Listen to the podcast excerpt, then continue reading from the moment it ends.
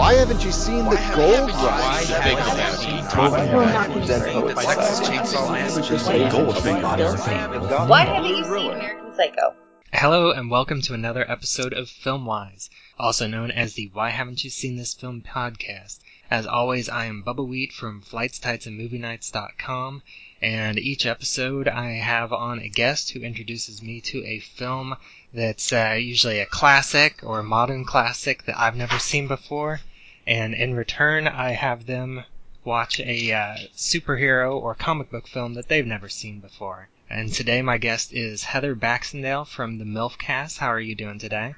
I'm fantastic. Thank you for having me on. Oh, it's good to have you on. Um, and for those who don't know, and uh, you host the the MILFcast with Kai, and why don't you tell them a little bit about that? I, I know I listen I listened back before your hiatus, and uh, I've listened to a couple episodes since you've been back, and I'm glad that you two are back. You, that's a really fun show.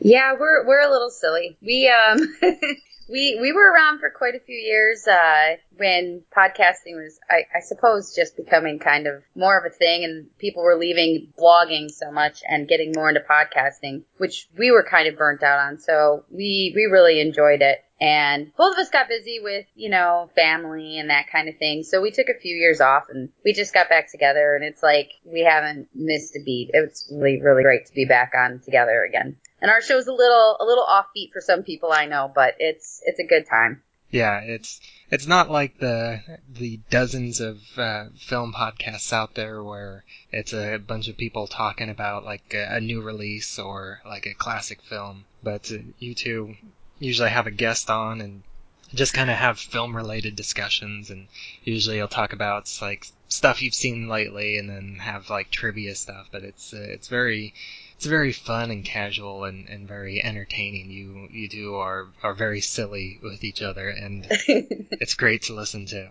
Thank you. That's that's kind of our goal though. We want it to be more of like discussion oriented and and feel like you're hanging out with your friends. We don't really do movie reviews. That's our thing. Lots of people do that. So, you know, we don't want to be a dime a dozen, but we want to have fun and and we love movies. So that's that's what we're there for just to talk about them and have a good time. Yeah and uh, as always i i have a few questions to get to know your movie taste a little bit better um, so what would you say are, are three films that you've seen the most often and haven't gotten tired of yet I, I have quite a few of these. I'm I'm prolific when it comes to certain movies, and they aren't necessarily the best movies ever either. But I I I grew up with a mom who worked in a video store, and then through my college years in high school, I worked, or the end of high school and my college years, I worked at Blockbuster.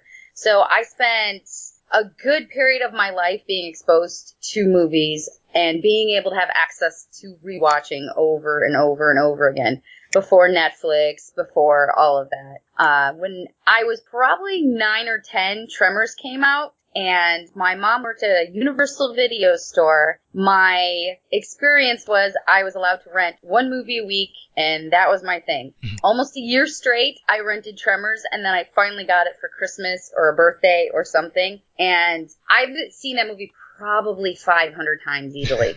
wow it's it's not. I, I I maintain that it's still a quality film. It's fun. It's a, it's kind of unique in its its genre. It's almost comedy horror. Um, for anyone that hasn't seen it, it's a Kevin Bacon film, so it's a required viewing, I believe. And uh, yeah, and related to one of the films that we're going to be talking to talking about yes, today yes, but it's it's definitely one of my favorites. It's a go-to that if it's on TV or it's on or somebody suggests watching it, I'm going to sit down and and watch it and enjoy it just as much as every other time I've seen it. Um, another one that I probably is probably close to that. That's definitely my most viewed movie of all time is Labyrinth. David Bowie, Jennifer Connelly. david bowie's package Yeah, that is the best part. I mean, I, I just I- saw somebody on, on Facebook shared with me a, video. It's a, a parody video where they take the the Babe song "Dance Magic Dance" and they make it all about uh, David Bowie's crotch. Well, I mean that is pretty much the third co-star. it's it's a great. I, I think it's the movie that really got me attached to to fantasy. um, at a very young age, and I was just enamored with it. But it's it's again a movie that I rewatched regularly as a child, but I enjoy it completely differently, but just as much as an adult. Yeah, I always, I always find that one fascinating because whenever I was a kid, I never watched Labyrinth, but I watched. I was a huge fan of The Dark Crystal, and and I didn't catch up with Labyrinth until like I was an adult, and, and I still love it because I mean it's Jim Henson and fantasy and, and all that stuff. But uh, I still find it interesting that I I never I don't remember ever watching it whenever I was actually a kid. I had that same experience, but with the Dark Crystal. Mhm. I I didn't see it until probably my late teens. So I and and the two for most people I think kind of go together. Hmm. So that is that is kind of interesting, but I I think it's still unique too, and that I think that's one of the things that is appealing to it. There isn't necessarily anything that's specifically comparable in that genre to that movie Yeah. but but I, I enjoy it for, for all those those reasons and more. But it's clearly a rewatchable film and a great cult classic. My favorite movie of ti all time is also one of the movies I viewed the most. It's my favorite genre. It's Aliens. Uh, I actually saw it when I was maybe four or five for the first time. I had an affection for action movies. I'd watch all 80s action movies with my, my dad, and my mom hated it. Not even so much the violence, but she hated the cursing. And, and I was pretty desensitized to anything scary at a pretty young age. So she thought if I watched Aliens, it would scare me, and I wouldn't want to watch scary movies anymore. and it had the complete opposite effect. I think uh, I think Ripley kind of started my my affection for the strong woman characters, uh, the action adventure, and it's absolutely incredible. And the special effects hold up to today, which in itself is incredible. And it it created my affection for my favorite movie genre, which is science fiction. And I I love it. I have to watch it at least once every month or two, or I start to miss it. Yeah, I, I know I've seen that. That was the first Alien film that I watched was Aliens, and I've seen it a few times. And, and I've only the only other ones I've ever seen is I only just watched the first Alien like uh, a couple years ago, and I watched uh, AVP in theaters. That's unfortunate. I uh, I saw Alien three in theaters too, so so that wasn't exactly the best movie going experience. Yeah, But I yeah, can- it's- I can imagine from what I've heard. Oh, you haven't seen it? No, I those are still the the only three that I've seen from the series. Okay, well, Resurrection is one definitely worth checking out. It's if you detach yourself from the mythology of the first two, which I don't think is so difficult now. Mm-hmm. Maybe 10 years ago it was a little bit more difficult, but that one's at least fun if you don't take it too seriously. And Ron Perlman's outstanding in it, but it's it's it's silly but fun. But three is just awful. I I'll revisit it once every you know seven to ten years just to see if maybe I I, I missed on it. 'cause I love David Fincher, but it was it's it's a pretty awful movie. Yeah, did did you ever watch? Uh, I think they call it the assembly cut, since it, was since D- David Fincher didn't want to have anything to do with it, so they had to kind of make what they think was trying to be his director's cut, but without the director being involved. no, I haven't. oh goodness, that I, that's one of the things that I did find curious about it though, because the script itself isn't completely terrible. It, but you can see that there's a struggle between uh, kind of what the studio was going for, uh, a, a storyline that was almost attempting to develop really good character stuff work, which I think Fincher does a brilliant job of being subtle about. And at the same time, you could see that it wasn't intended to be subtle at all. But the special effects in it are god awful. I mean, they're just outrageously poor. Uh, and it was one of the movies I think that first kind of used CGI in a in a very very blatant way. I think I think we got that with with Gollum to where it was very bold and it worked with Gollum in Lord of the Rings. And I think that's what they wanted to do with Alien in this film, but it it it's it's terrible. It's it's really terrible and it distracts from whatever storyline it is that they're trying to make happen in it. Yeah, But you can was, feel that how was the time. it is. Yeah, that was the time whenever it was very easy to get bad CGI in a movie, in like a high budget movie too. Yeah, it was. It's it's it's pretty. It's pretty unforgivable. Yeah. I'll I'll have to take your word for it. Although I I do want to see it at some point, like just out of curiosity. uh, but um, I'm not in any big hurry. Um, but uh, so what's what's your favorite film that you've only seen once? I I love this question, and I love it because there's actually a good handful of films that I, I thought about um, when I was reading it. And I was trying to fixate on one that I, I really loved the story, the characters, and I do want to rewatch it. I just don't. And I actually own it, which is even more bizarre. it's Magnolia. Okay. I I could throw this probably in my top 100 movies or favorite movies of all time easily. And I have no idea why I've only seen it once. I and and it's been a very long time. I watched it when it was just released on DVD because I I was working in Blockbuster still, and I watched it I think after my shift. And I stayed. It's a long movie, as we all know. I stayed up and watched it till I think three or four o'clock in the morning that night after my shift was over, and I raved about it. I still rave about it and I, I I bought it after that, and I don't think I've watched it since. I can't 100% commit to that, but I'm pretty sure I have not watched it again since. Yeah, For it's no interesting reason. that that's one of those movies where I've I've heard a lot about it. I've heard good things, I've heard bad things, but I realized that I I don't really know anything about it except for like the title and like some of the the stuff behind it, and and also just the fact that it's that it became a joke in in Kevin Smith's films because that that like ended up being like a, a mini rivalry between him and and the director of Magnolia, and like uh, I know in Jay and Silent ba- Bob Strike Back, like one of the commenter, like one of the angry uh, internet trolls that Jay and Silent Bob are going after was named Mag- Magnolia fan. Yes. Some number.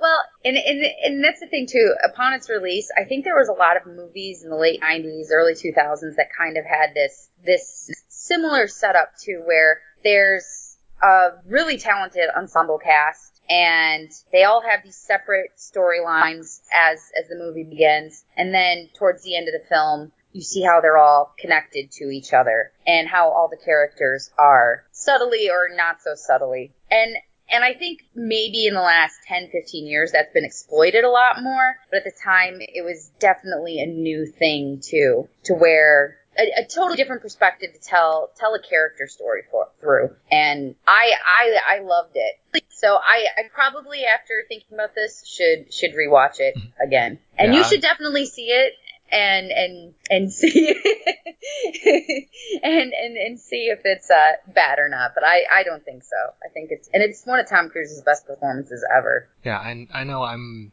I have a, a kind of hit and miss with movies where like it's it's about a, a large group of characters that are all interconnected. Like sometimes I really love it whenever it's done well, but other times whenever it's not done as well, and and this happens in a lot of superhero movies too. Like Yes. ones that have a bunch of villains, they have they're all like interconnected, and it's not done very well, and it's just annoying more than brilliant. It's it's I think it's hard to do, and I think I I think if if and this is one of the scenarios too. I think if the characters are written well and you have good enough actors to make make that story and make that character tangible in the short period of time because they're not given a lot of a lot of story time to build whoever they are or what they are what they're contributing to the story. So you really need to be able to do it quickly and still have some connection and understanding of what it all means. Yeah. and it's not it's definitely not easy to do. And i think some sometimes you see it in movies where it's a shortcut or some movies where they're just with, with superhero movies is a great example. Um, i think that was kind of where suicide squad was getting a lot of flack was that there just wasn't enough character development hmm and it and the unfortunate aspect of superhero movies is because there's a lot of action and other stuff going on they don't have as much time for character development Yeah, Quick- I always think that a, a good example of, or a bad example of this, is uh, Spider-Man Three because that has like a ton of characters, but they're so interconnected with each other. But they're interconnected with each other in all these really weird and convoluted ways. Yes, that's that's a perfect example, and that is probably my least favorite. So, so that is an excellent example. Yeah. and and of course, speaking of superhero movies, what what is your favorite superhero movie? This is a question I've I've had before, but every single time I am asked it, I really try and think about it, and and and wonder why I, feel the way I do, but because my answer is a pretty common one, I think it it is Tim Burton's Batman. There are some superhero movies I would say maybe I enjoy a little more across the board. Some that I find to be more overall entertaining. But this is kind of the movie that got me into superheroes, got me into the comic book genre at all. It was hmm. something that I was never particularly, aside from maybe like cartoons and stuff as a kid, but I was, I was pretty young when Batman came out.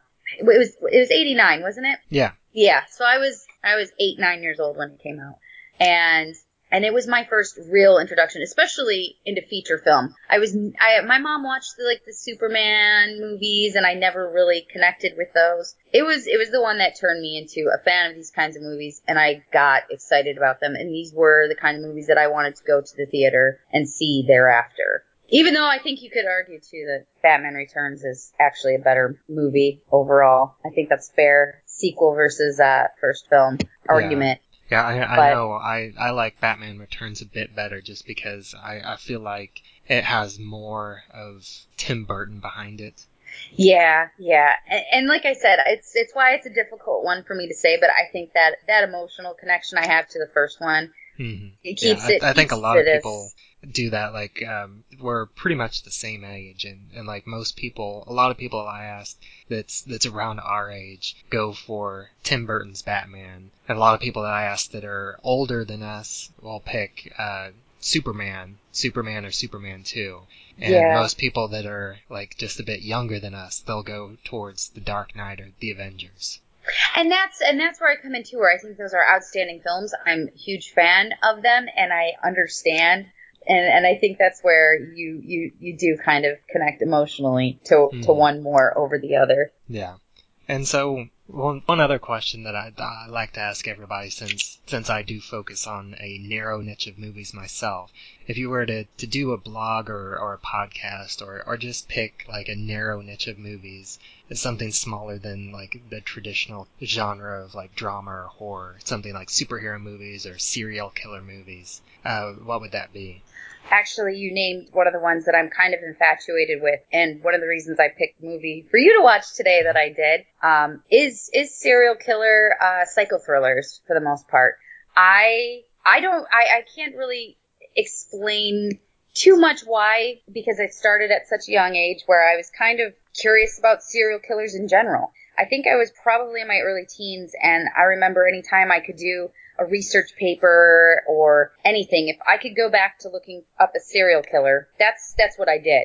And so when I started watching all these movies, uh, I think I think yeah, it was probably Natural Born Killers and Seven and Hmm. and and so many of those those kinds of movies where they focus on serial killers. I think there's something very interesting about psychopaths and and, and sociopaths. And I, I really like it when it's done well because I think they're kind of terrifying, but at the same time, there's always some weird logic behind behind the villain. And I think villains are more interesting than the heroes usually, anyway. Yeah, So- I think it's always it's fascinating to, to look at movies that, that that take a serious look at serial killers because it's not like the the uh, slasher movies where it's just this force of nature that, that's coming after the, uh, the teenagers that are having sex or doing drugs, but there's like you mentioned, there's this logic to them where the the ones that are done right, they there's this element where you almost understand them, but it's in a in a twisted way that you just can't quite wrap your head around. Yes, I, I think it's I think it's fascinating. I, I, I just I I love them, and and even even even ones that are done poorly, I still get excited about watching, and because there aren't a lot made. Um, so I I I would guess that the the probably doesn't have a wide range audience, and it's not really a, a shiny box office type movie, but it's definitely one that um I would enjoy focusing on, and Yeah, I I would imagine like Seven and, and the Silence of the Lamb movies are are like only a couple of the ones that have really had much box office success. Yes, um, and I one of the reasons I got really excited about Zodiac was because it was it, it had a great cast in it, and I I was already well informed on Zodiac Killer, and I was very curious about how it would be made, and I thought it was brilliant, and it was well received critically, but it didn't do that well in the theater, and now I still bring it up to people and think, well, this is this is something that's at least in the last ten years or so, maybe more people have seen, and it's not a common one, Yeah. and and it's it's kind of it's kind of depressing. Uh, and finally, what would you say right now is your biggest Filmwhys? A film that you haven't seen yet, but you feel like you really should have gotten around to by now. This one I know there's a couple, and there's a couple that at this point I'm just kind of stubborn about that I haven't seen, like like Annie Hall. Um, I've, I've seen parts of Annie Hall, so I, I I don't always think that that one's fair to include, but I still have not seen Mulholland Drive, and I'm a, and I'm a David Lynch fan too. So I, I there's it came out at a time when I watched every single again college blockbuster. I watched every single movie that was released every single week. I would take all of them home with me and I would watch them throughout the week. There was not a movie between probably 98 and 2003 that I missed. I have no that idea. One, that one Yeah, just I- came out as like the the number one film from critics uh, of the the millennium so far, like the Yeah. since 2000 on. It's absolutely outrageous that I haven't seen it. There's no reason for me to have not seen it, and I have no idea why I haven't yet. I don't have any any rational or logical excuse for it. I know that I will eventually, but now it's it, it's it, I think part of it too, and you probably get this because you know you do this for the podcast all the time. Movies that you Mhm. should have seen but you haven't. Uh, there's a there's a level of expectation that's there to enjoy movies like this that are so widely received or regarded, and I. I, I, I don't, sometimes it works for me, but sometimes it works against me too, to where I don't know if they're going to live up to those expectations or I'm going, why on earth does, did, am I the only person in the world that just thinks this is absolutely terrible?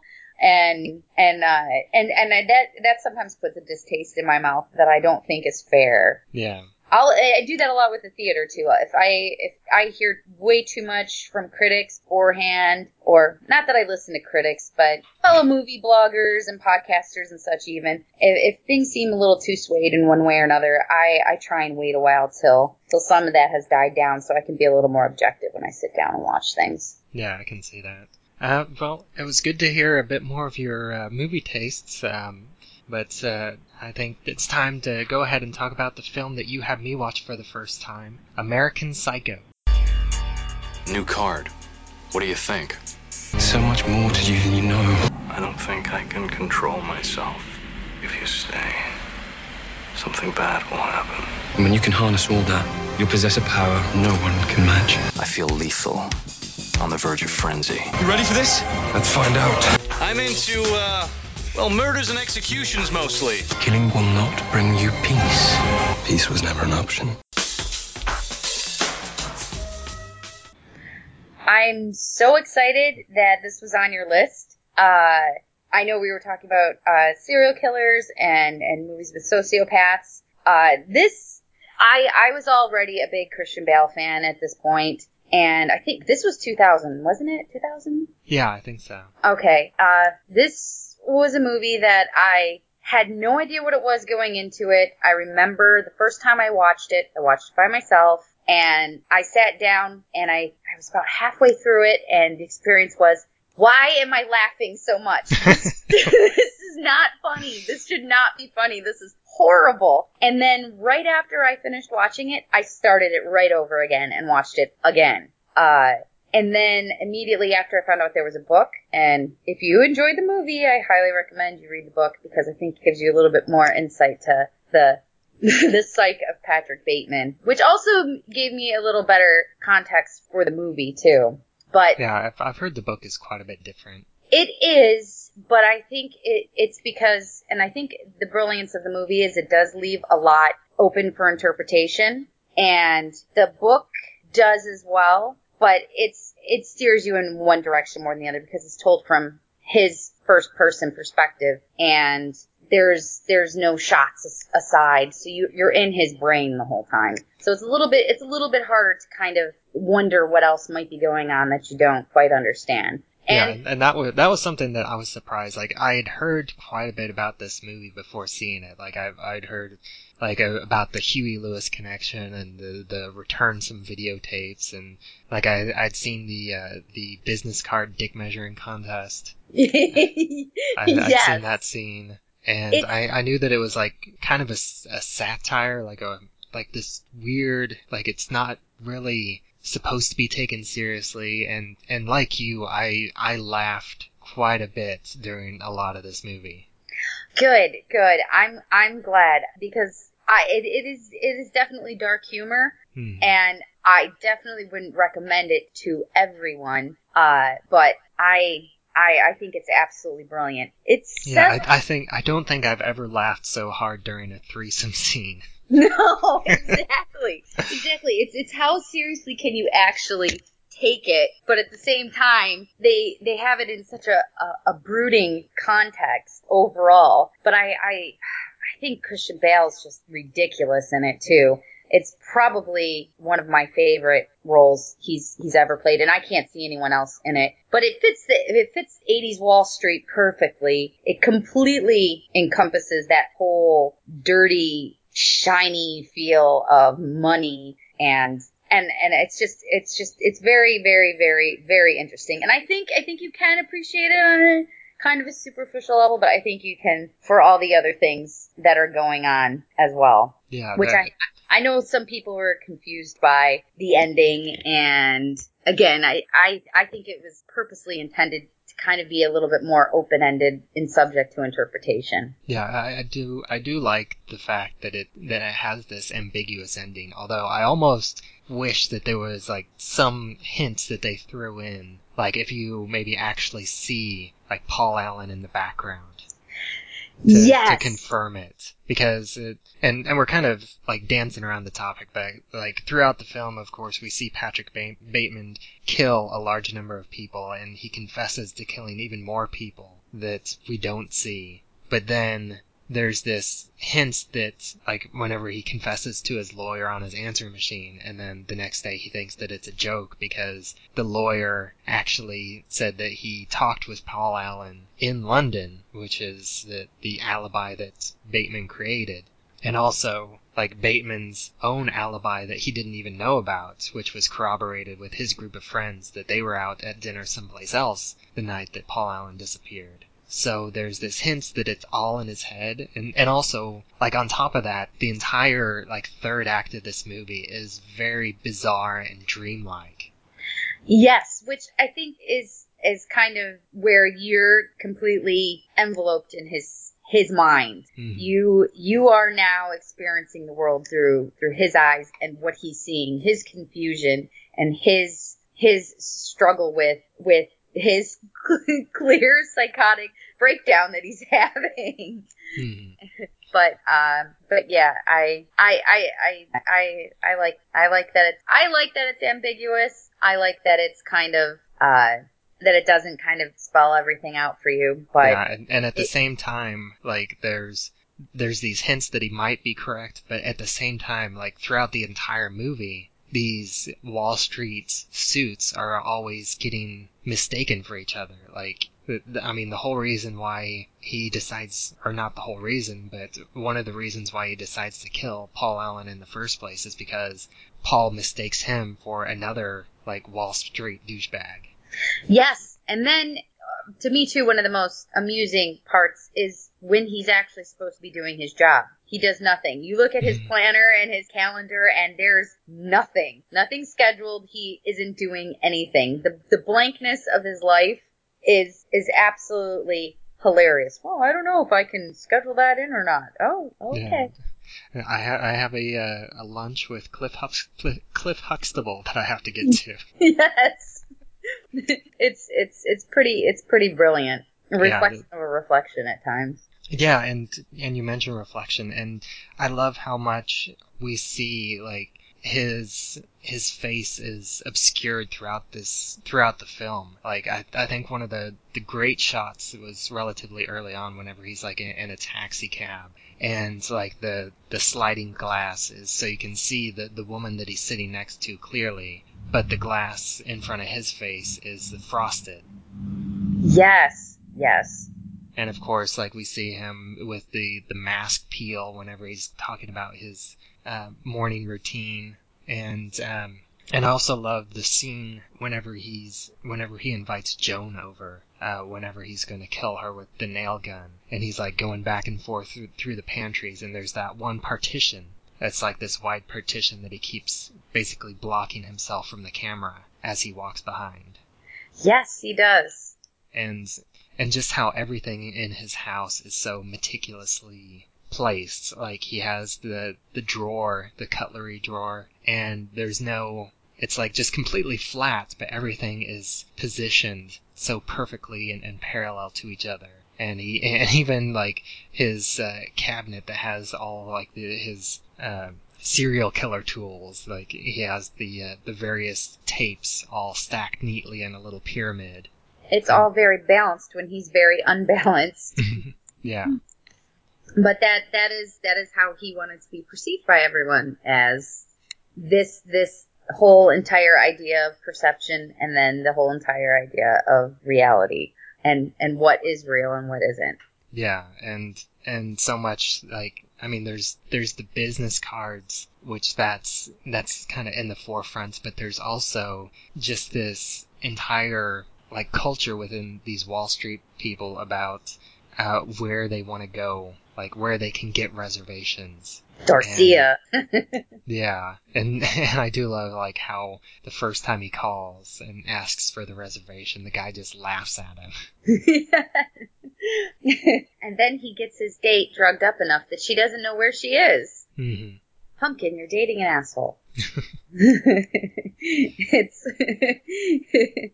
yeah, it's so so you enjoyed it then? Yeah, it, it was a lot of fun, and I mean, it, it, it just goes so many different places, and um, Christian Bale just plays the character so so great. Just how he walks the line between being this very friendly and sociable uh, businessman who like gets all these dates and is screwing with uh, screwing a ton of different women. Um, oh, while he's checking himself out in the mirror.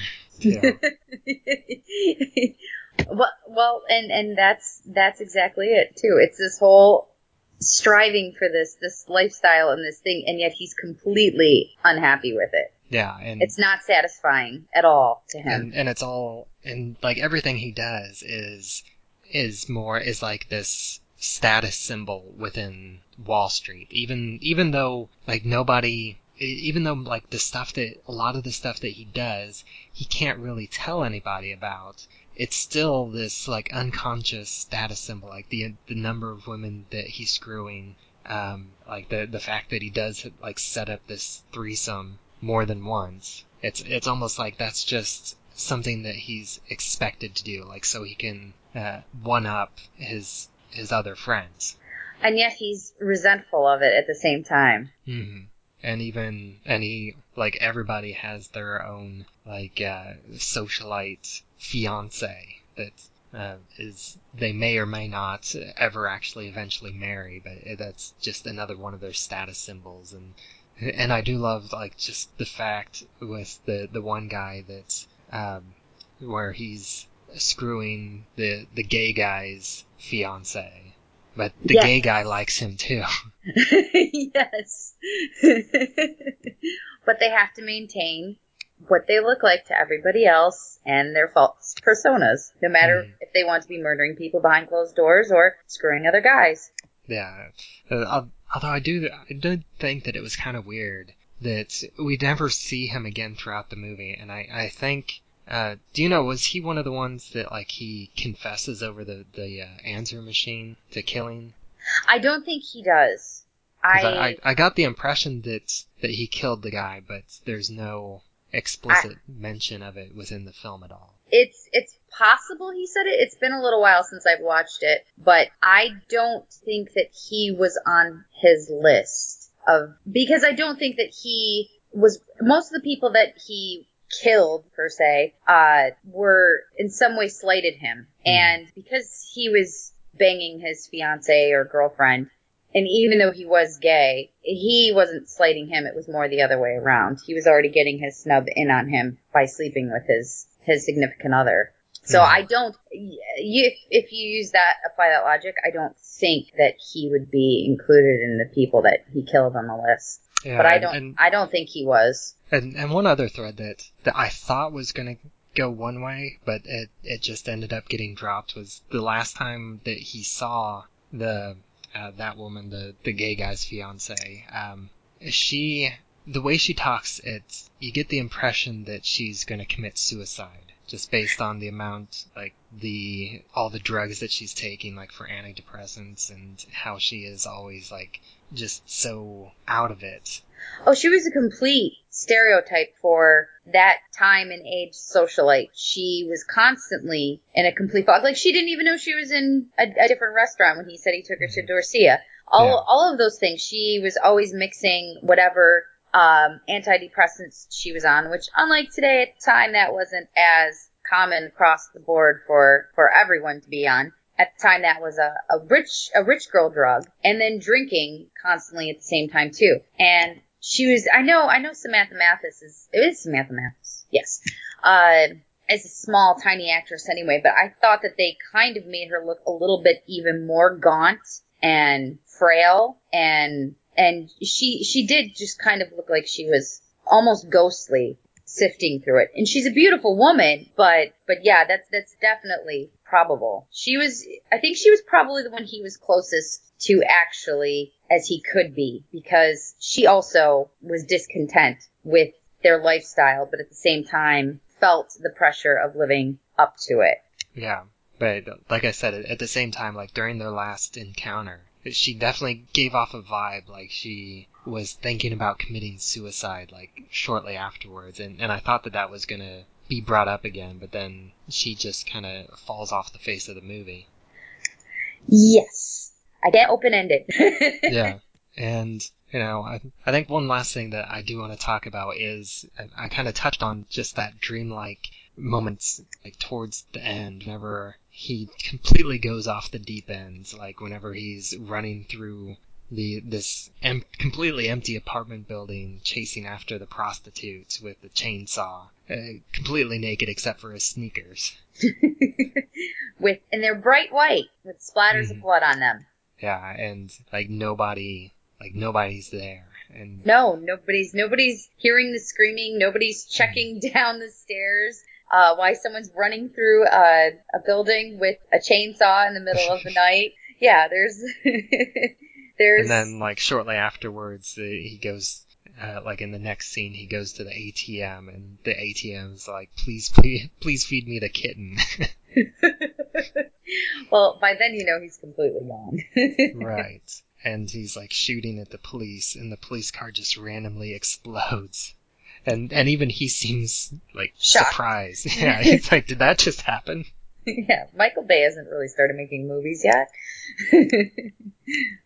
But yeah, that I mean, it was all just really great, and there was so much within it, and and it's really gorgeously shot, and and even the way that he talks about the the singers, like the the different music that he's playing right whenever he's about to kill somebody. And I don't know, there's just so much detail, and I think the film looks gorgeous in in, in a lot of different shots just the the opulence of this like 80s Wall Street businessman, all, all the the high end apartments and the, the high end restaurants and, and everything, and and we haven't even mentioned um, the detective, uh, Will, Willem Dafoe. Oh yeah. Oh goodness. Eh, yeah, he had almost like a a noir kind of feel to his character too. Uh, but I mean, it's Willem Dafoe, so he uh, he brings that to, to all of his his roles a little bit, I think. Yeah, and, But and it's so like their interactions are so interesting because you're not you're never sure if he's just like because he's so cordial and he never impl- implicates him in anything and then he ends up having like basically having his alibi for him that that he hands it to like at, at the very end and then and again that's that's a thread that like once he gives him his alibi then he's disappeared from the movie yes, yes. So so the perception of what is real and what is not is even more complex. Yeah, but yeah, it's. Uh, I'm glad that you you introduced it to me, and uh, I'm I'm glad I finally got to, to watch it. Uh, it. It was like I'm I'm a fan of, of dark comedies, and like I I really enjoyed this one. It was very very funny, and but it, it had a lot of layers to it as well. That's that I'm sure I could dig into on if I were to rewatch it. Well, that, I was just gonna say this is this is one that benefits from several several rewatches and I I guess I I kind of I enjoy movies that just take me out of my comfort zone sometimes and and flip the typical movie scenery around and and this was definitely one that I think still holds up and isn't really comparable to anything else and that uniqueness alone is applauded by me so I'm really glad you enjoyed it. Yeah, no, uh, it, it's a great movie. Um, all right, well, we are going to take a quick break, and then whenever we come back, we're going to talk about the film that I had you watch for the first time X Men First Class. This podcast is a proud member of the Lamb Podcasting Network. Find the network at largeassmovieblogs.com. Hello, and I'm Nick. And I'm Joe. And I'm Vern. Together we host the As You Watch podcast. And drink beer? Vern! We're a movie podcast, not a beer one. I know. I just enjoy having one when I'm talking with friends, and that's what the show feels like hanging out with your friends and talking about movies. So check us out on iTunes or on our website at asyouwatch.wordpress.com. So, X Men First Class came out in 2011, and it was intended to be a reba- reboot to take over Fox's X Men franchise and bring in a younger cast. It, it was directed by Matthew Vaughn, uh, though Bryan Singer did have a co writing and producing credits after he had stepped away from uh, the third X Men to do Superman Returns instead. Um, it, unfortunately, it did end up being one of the lowest grossing films in the franchise, but it did receive quite a bit of critical acclaim and has uh, continued on to have two more sequels that who uh, have gone on to more success. Um, so, uh, what would you say is your experience overall with the entire X Men franchise? All like what ten films now? Is it nine or ten? Yes, yes, and and that's that's something that I've run into in the last probably four or five years with the superhero genre in general, which I love, and I get excited when I see uh, so many different spin-offs, but and sequels and prequels and and even remakes sometimes with X-Men at this point, I think I'd gotten to, oh my gosh, I can't even keep up anymore. And I had just started getting into the Marvel verse and, and it just seemed like there was a lot going on. And I think I'd kind of given up on the X-Men series. Not, not because I didn't enjoy it anymore, but it was just a lot. Mm-hmm. And this was one that I do remember when it was released. As you said, um, my, particularly my superhero comic friends really, really enjoyed it. And I looked at the cast and has Kevin Bacon, uh, Michael Fassbender, James McAvoy, um, Jennifer Lawrence. It's it's a fantastic cast. I, I really like the concept of them going back to where they started. Mm-hmm. I think I I think those those storylines in themselves are are very compelling. So I was curious when I turned it on to kind of see how all of that went. And actually, as a character piece, I think that's what I enjoyed most about it. I found the relationship of of Charles Xavier and and Magneto there as probably the most interesting part. I also had no familiarity whatsoever with the origins of any of these characters, so this was all somewhat of a learning experience for me. And I had no idea that Mystique was, in fact, buddies with uh, on the good guy side for a while and, and and and so many so many where they had began and what kind of turned them into the people they were well, and I, I believe technically she wasn't until this film okay okay i it worked though i that mm. did mm-hmm. work for me the relationships how they all kind of started off i i think um i think Erik played by Fassbender was for me the most interesting part because his character, I think, evolved the most. He had the most real, gritty, emotional connection to how he became where he was and, and who he eventually was. But, but I, I, I, I definitely was most interested in his story.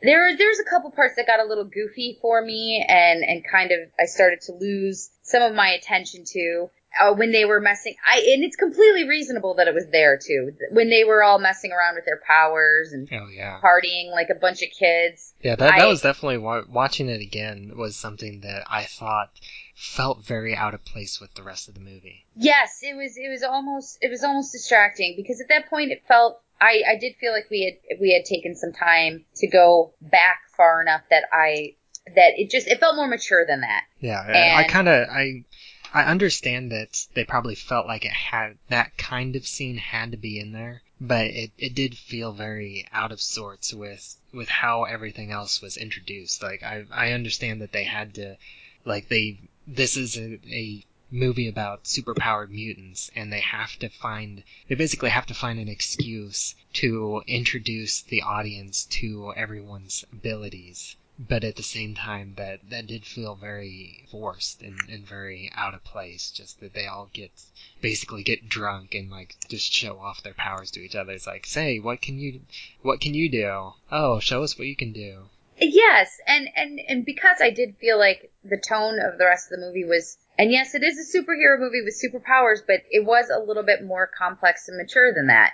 Hmm. Uh, and and that that was one of the things that really interested me in it because it was different. It was it, it was a good place to start if you had either liked or didn't like any of the other X Men movies. I think up to this point, you didn't have to be connected to them in order to enjoy this movie, which I did for the most part. Yeah, Uh, and and I I do think that it was handled.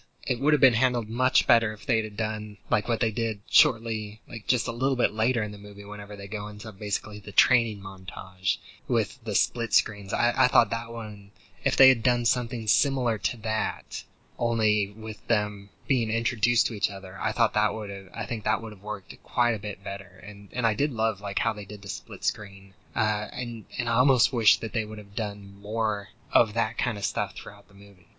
I agree. I, I think that uh, kind of was definitive of it set itself apart from everything else.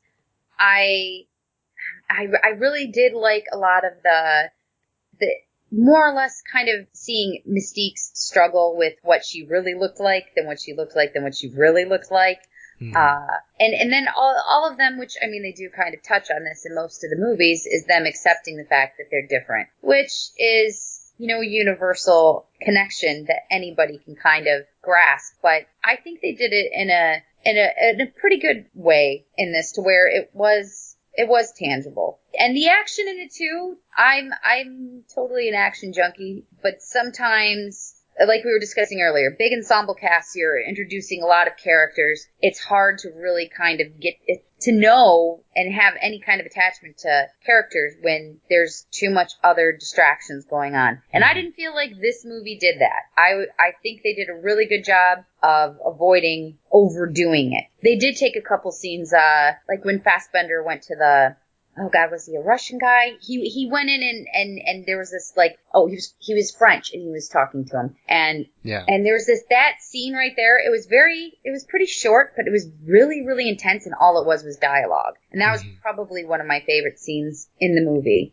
But Yeah, and and one thing that I I love about this movie is, uh, especially from someone who has seen like all of the X Men movies, uh, even some of the the lesser known ones that uh, people don't talk about anymore. But uh, I love how they how it fits within the X Men universe, like the, the X Men film universe. They have all these extra touches that are callbacks that they're not they're not that blatant. I, I mean, in a way they are, but I feel like it's it's just enough subtlety, like um, where it's like a bit of comic relief, but and sometimes you don't even like if you don't necessarily know the connection.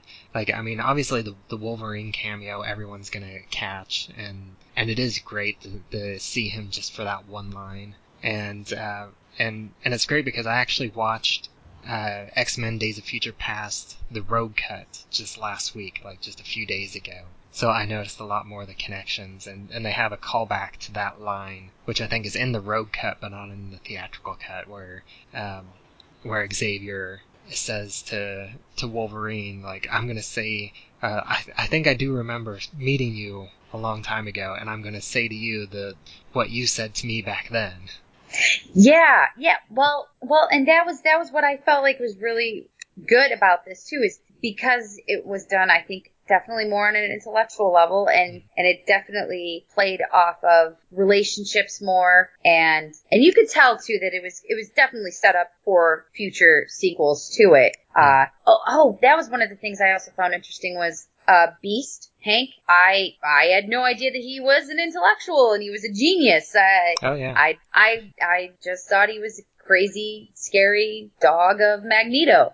Yeah, that, that's that's why he was. Well, I mean, he's he's an X Men. Uh, he's one of the good guys, and that's that's one reason why people thought that having Kelsey Grammer play him in the third movie was that one bit of perfect casting. Well, and that's and that's kind of where I, I found a lot of this to be interesting. It wasn't just a fallback going, "Hey, we're going to tell you how they got here." There was a lot of information to have that you you wouldn't have. That's just assumed at at you know the the first few movies. and and a lot of it is like brand new. It's it diverges from the comic book backgrounds. Uh, How does that go over with most of the the comic book fans? Because I know some people don't like that at all when that happens, but sometimes there's a positive response to it. yeah, it, it's tough for me to know because I'm not really couched in in the big comic book uh, community, so I, I don't really know how this is, is perceived by like comic book purists. Because uh, as much as I'm a superhero guy, I'm not a comic book guy. So I'm like for me to know a lot of the changes, it's because I've read about them um, in the context of this movie. Like like I already mentioned, how Mystique she was never really a hero. I think maybe later on she like later on in her character's life within the comics maybe she became somewhat of a good guy but she's always pretty much been a villain and she started as a villain. Um, and like beast uh, he was always like blue and furry even well i mean not in his very first incarnation in, in the comics but because I, I think he was just like a big kind of hairy but like human hairy brute guy uh, in like the very first X-Men comic, but I think he was pretty quickly changed to the the blue furry that's that he becomes at the end of this movie, and it was like never just his feet, Uh, but. Uh, and I know some of some of the other connections that I, that I wanted to mention that I really loved is how the the opening of the film we get to see like uh, Erik's childhood with him in um, in the concentration camps, which is almost directly shot for shot from the opening of the first X-Men movie. Yes. And and then also we get like another brief cameo from uh, Rebecca Romijn um, in in the bedroom scene where she's Magneto, where she thinks that uh, her being a little bit older would um, for Magneto, and she turns from um, Jennifer Lawrence into Rebecca Romijn for a moment. Yeah, like, was- Do you like me better like this? Yeah. And then was- another one that I noticed that I don't think I would have caught had I not seen Days of Future Past just a few days ago. But whenever Xavier is talking about his um, his thesis paper, he says a line uh, from it about um, how in the in history the the mutated version of human quickly or the the non-mutated version of the of human in history quickly became extinct that line is repeated by Bolivar Trask in Days of Future Past. Oh. I I I also like it too, and I think um I think they kind of really did it well at the end. Is when I mean spoiler, but when everyone turns against all of them, that Hmm. that's where their real divide, which is when you kind of would expect them to band together, but it makes sense their real divide happens between heroes villains. But I think the line's so much grayer, and I think it's actually way easier to empathize with who becomes the villains than it is necessarily with the heroes because I think the the film did a really good job of making you connect with all of them and understand the alienation that all of them felt. They may not have all gone about things exactly the same or the the right way, but at one point they were all fighting for the good. Right. And and that's what I always love when the X-Men movies can do that whenever it's not just about the action movie with superpowers but whenever it, it really tries to get to the to the the outsider subtext, like whether it's I mean it's it's something that can be latched on by a lot of outsider groups, whether it's uh, homosexuals or minorities or or anything else. That just this concept of being different and being treated by the rest of the world as that there's something wrong with you. Yes, and I that's one of the things that I well I I connect to with the X-Men movies the most. I think that that theme runs so strongly, but I think that they do a really really good job of of making it important but still making it fun. Right. And uh, how great was it to see like Michael Ironside just in that small role as as the ship captain? I freak out every time I see him in anything, and he shows up for five minutes in movies and TV shows just randomly. I love Michael Ironside, so that was that was absolutely fantastic. That was one of my favorite parts, just because Yeah. he was there, and I had And- and no idea other was thing- happening. Yeah, one other thing. I, I don't know if you were a fan of this show, but did you notice that his, that like the the guy next to him that was like on the headphones? Uh, did you ever watch Roswell?